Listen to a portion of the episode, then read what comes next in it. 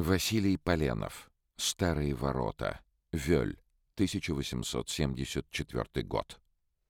В ранней юности Василий Полянов брал уроки рисования у Павла Чистякова и, поступив на физико-математический факультет Санкт-Петербургского университета, стал вольно приходящим учеником Академии художеств. Оставив на время университет, Поленов занимается в натурном классе Академии.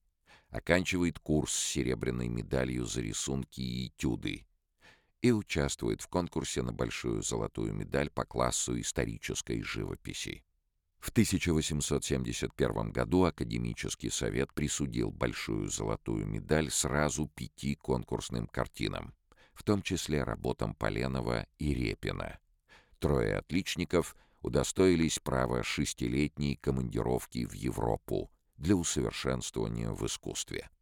Заграничное путешествие Поленова начинается с Германии, где он знакомится с творчеством немецких мастеров различных эпох и направлений, посещает музеи и галереи. Далее художник едет в Италию и Францию. Рим его разочаровал, а Париж, напротив, обогатил впечатлениями. Особенно русский мастер выделял работы Анри Реньо и Марианна Фортуни. Во французской столице Поленов поселяется в мастерской Репина, общается с Алексеем Боголюбовым.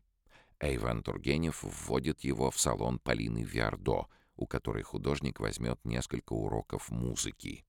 Если Илья Репин приезжает в пенсионерскую поездку уже определившимся мастером, то Поленов именно в Европе находит себя.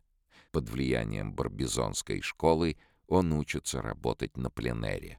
Летом 1874 года Илья Репин уговорил Поленова, друга Базилио, приехать в прелестное местечко Вёль для работы на натуре.